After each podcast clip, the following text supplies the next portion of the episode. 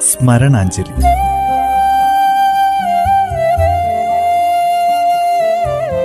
ഓർമ്മകളിൽ മാത്രം ജീവിക്കുന്ന പ്രതിഭാശാലികൾക്കുള്ള പ്രണാമം. സ്മരണാഞ്ജലിയിൽ മഹാകവി അക്കിത്തം അച്യുതൻ നമ്പൂതിരെ അനുസ്മരിക്കുന്നു. നിർവഹണം ക്രിസ്റ്റീന മത്തായി. ശബ്ദസഹായം ഭാഗ്യലക്ഷ്മി ടി. ഒരു കണ്ണീർക്കണം മറ്റുള്ളവർക്കായി ഞാൻ പൊഴിക്കവേ ഉദിക്കയാണ് എന്നാത്മാവിൽ ആയിരം സൗരമണ്ഡലം. ഒരു പുഞ്ചിരി ഞാൻ മറ്റുള്ളവർക്കായി ചെലവാക്കവേ ഒരു പുഞ്ചിരി ഞാൻ മറ്റുള്ളവർക്കായി ചെലവാക്കവേ. ഹൃദയത്തിൽ ഉലാവുന്നു നിത്യ നിർമ്മല പൗർണമി. അറിഞ്ഞില്ല ഇത്രകാലം ഞാൻ ഈ ദിവ്യ പുളകോത്ഗമം ആ മഹാനഷ്ടം ഓർത്തോർത്ത് കുലുങ്ങി കരയുന്നു ഞാൻ.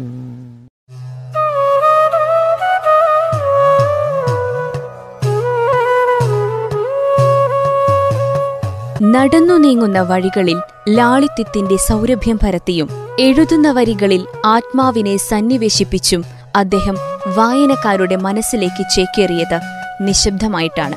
അതെ അക്കിത്തം എന്ന അക്കിത്തം അച്യുതൻ നമ്പൂതിരി ഒരു വേറിട്ട ശൈലിയിലാണ് ഇക്കാലമത്രയും ജീവിതം നയിച്ചത്.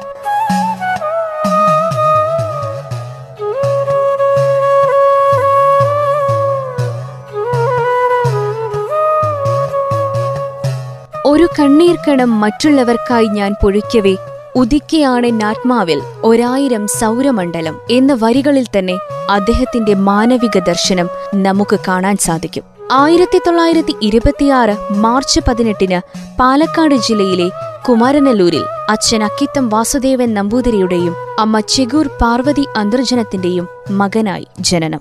എട്ട് വയസ്സു മുതൽ പന്ത്രണ്ട് വരെ പിതാവിൽ നിന്നും ഋഗ്വേദവും പിന്നീട് കൊടക്കാട് ശങ്കുണ്ണി നമ്പീശനിൽ നിന്ന് സംസ്കൃതവും ജ്യോതിഷവും പഠിച്ചു. കൂടാതെ ടി പി കുഞ്ഞുകുട്ടൻ നമ്പ്യാരിൽ നിന്ന് കാളിദാസ കവിതയും വി ടി ഭട്ടതിരിപ്പാടിൽ നിന്നും തമിഴും ഹൃദ്യസ്ഥമാക്കി. ചിത്രകല സംഗീതം എന്നിവയിൽ ചെറുപ്പം മുതൽ താൽപര്യം കാണിച്ച Akkitham Edasseri Balamaniamma Nalappadan Kuttikrishna Marar V T M R B എന്നിവരുമായുള്ള സൗഹൃദവും ശിഷ്യത്വവും അദ്ദേഹത്തിന്റെ വ്യക്തിത്വത്തെയും കാവ്യസങ്കല്പത്തെയും വളർത്തുന്നതിൽ ഏറെ സഹായകമായി. കാശിക്ക് പോയൊരു പൂശാരി രാമനെ കാശിയിലെങ്ങും കണ്ടില്ല.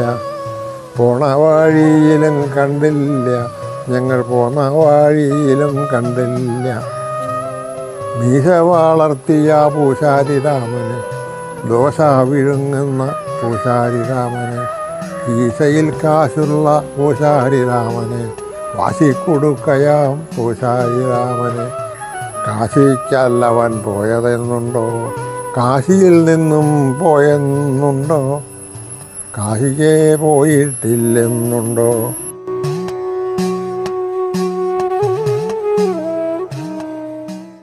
ഒരു കണ്ണീർ കണം മറ്റുള്ളവർക്കായി ഞാൻ മലയാള കവിതയിൽ ആധുനിക ശ്രേണി ആരംഭിക്കുന്നത് ആയിരത്തി തൊള്ളായിരത്തി അൻപത്തിരണ്ടിൽ അക്കിത്തം പ്രസിദ്ധീകരിച്ച ഇരുപതാം നൂറ്റാണ്ടിന്റെ ഇതിഹാസം എന്ന ഖണ്ഡകാവ്യത്തിലാണ്.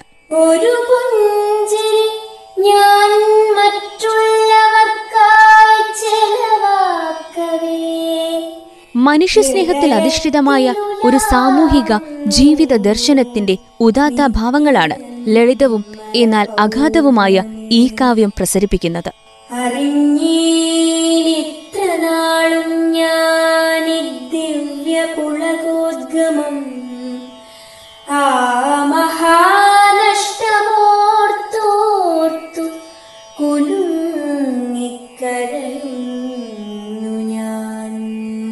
ഇടതുപക്ഷ സഹയാത്രികനായ ഈ മനുഷ്യസ്നേഹി പക്ഷെ ഹിംസയ്ക്കെതിരായിരുന്നു.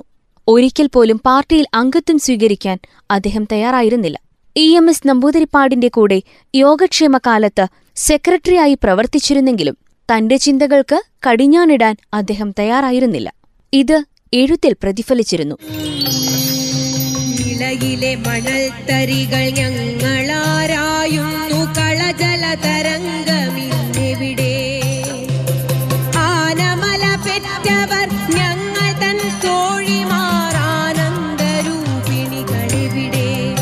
മനുഷ്യനെ മനുഷ്യനിൽ നിന്നകറ്റുന്ന യാഥാസ്ഥിതികത്വത്തിന് അക്കിത്തം എന്നും എതിരായിരുന്നു.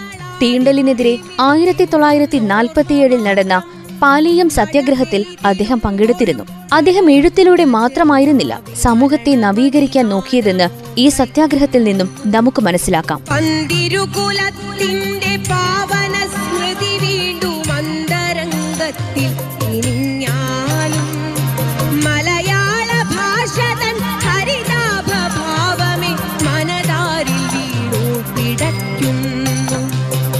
എഴുത്തുകളെല്ലാം അനശ്വരമാക്കിയ അക്കിത്തം ആയിരത്തി തൊള്ളായിരത്തി നാൽപ്പത്തി ആറ് മുതൽ നാൽപ്പത്തി ഒൻപത് വരെ.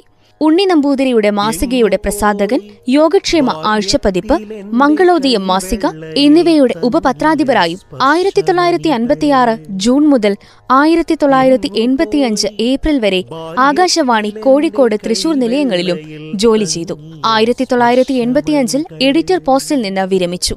തന്റെ കർത്തവ്യത്തെക്കുറിച്ച് ഉത്തമ ബോധ്യമുള്ള വ്യക്തിയായിരുന്നു അക്കിത്തം. കൈവച്ച ജോലി മേഖലകളെല്ലാം പൊന്നാക്കി മാറ്റാൻ ഈ അതുല്യ വ്യക്തിത്വത്തിന് കഴിഞ്ഞു. കവിത നാടകം ചെറുകഥ ഉപന്യാസം വിവർത്തനം എന്നിങ്ങനെ വിവിധ മേഖലകളിലായി നാൽപ്പത്തിയേഴ് പുസ്തകങ്ങൾ പ്രസിദ്ധീകരിച്ചിട്ടുണ്ട്. ഇതോടൊപ്പം ആയിരത്തി തൊള്ളായിരത്തി എഴുപത്തിയെട്ട് എൺപത്തിരണ്ട് കാലത്ത് ഇന്ത്യ ഗവൺമെന്റിന്റെ സീനിയർ ഫെലോഷിപ്പോടുകൂടി മഹാത്മാഗാന്ധിയുടെ ജീവിതത്തെയും കൃതികളെയും സംബന്ധിച്ച് നടത്തിയ ഗവേഷണത്തിന്റെ അടിസ്ഥാനത്തിൽ രചിച്ചതാണ് ധർമ്മസൂര്യൻ എന്ന ഖണ്ഡകാവ്യം. വീരവാദം മനസാക്ഷിയുടെ പൂക്കൾ ഇരുപതാം നൂറ്റാണ്ടിന്റെ ഇതിഹാസം ബലിദർശനം പണ്ടത്തെ മേൽശാന്തി ഇടിഞ്ഞു പൊളിഞ്ഞ ലോകം അക്കിത്തത്തിന്റെ കുട്ടിക്കവിതകൾ ബലിദർശനം എന്നിങ്ങനെ നിരവധി അനശ്വര സൃഷ്ടികൾ വായനയെ ഇഷ്ടപ്പെടുന്നവർക്കായി അദ്ദേഹം സമ്മാനിച്ചു. വിശ്വസിച്ചാരവരൊക്കെ കേരള സാഹിത്യ Akademi award Kendra Sahitya Akademi award Odakkuzhal award Ulloor award Asan പുരസ്കാരം ബാലാമണിയമ്മ അവാർഡ് രണ്ടായിരത്തി പതിനേഴിൽ പത്മശ്രീ അവാർഡ് രണ്ടായിരത്തി പത്തൊൻപതിൽ ജ്ഞാനപീഠം പുരസ്കാരം. ഇങ്ങനെ പോകുന്നു. മറക്കാനാവാത്ത സുന്ദര സൃഷ്ടികൾക്ക് കാലം കാത്തുവെച്ച നിരവധി അംഗീകാരങ്ങൾ.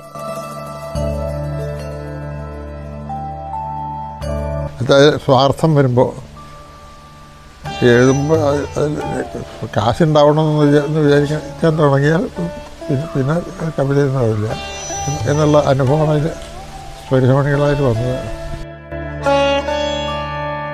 വെളിച്ചം ദുഃഖമാണുണ്ണി തമസല്ലോ സുഖപ്രദം എന്ന് പാടി പാടി മലയാളിയുടെ ചിന്താധാരയെ സ്വാധീനിച്ച മഹാകവി ഇന്ന് വെളിച്ചത്തിൽ നിന്ന് ഇരുളിലേക്ക് മറയുമ്പോൾ അദ്ദേഹം ബാക്കിവെച്ച അക്ഷരങ്ങൾ പുതുതലമുറയെയും വെളിച്ചത്തിലേക്ക് കൈപിടിച്ചു നടത്തുമെന്ന് നമുക്ക് നിസ്സംശയം പറയാം. മഹാകവി അക്കിത്തത്തിന്റെ ഓർമ്മകൾക്കു മുൻപിൽ നിറകണ്ണുകളോടെ പ്രണാമം. കരഞ്ഞു ചൊന്നേൻ ഞാനന്ന് ഭാവി പൗരനോട് ഇങ്ങനെ വെളിച്ചം ദുഃഖമാണുണ്ണി തമസല്ലോ സുഖപ്രദം. ശ്രോതാക്കൾ കേട്ടത് മഹാകവി അക്കിത്തം അച്യുതൻ നമ്പൂതിരിയെ അനുസ്മരിച്ചത്. നിർവഹണം ക്രിസ്റ്റീന മത്തായി. ശബ്ദസഹായം ഭാഗ്യലക്ഷ്മി ടി. സ്മരണാഞ്ജലി.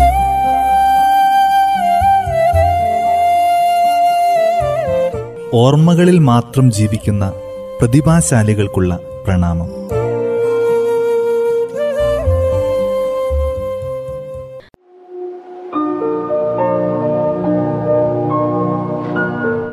കേട്ടുകൊണ്ടിരിക്കുന്നത് റേഡിയോ മാറ്റുലി തൊണ്ണൂറ് ദശാംശം നാല്. കേൾക്കൂ ആസ്വദിക്കൂ അറിവ് നേടൂ.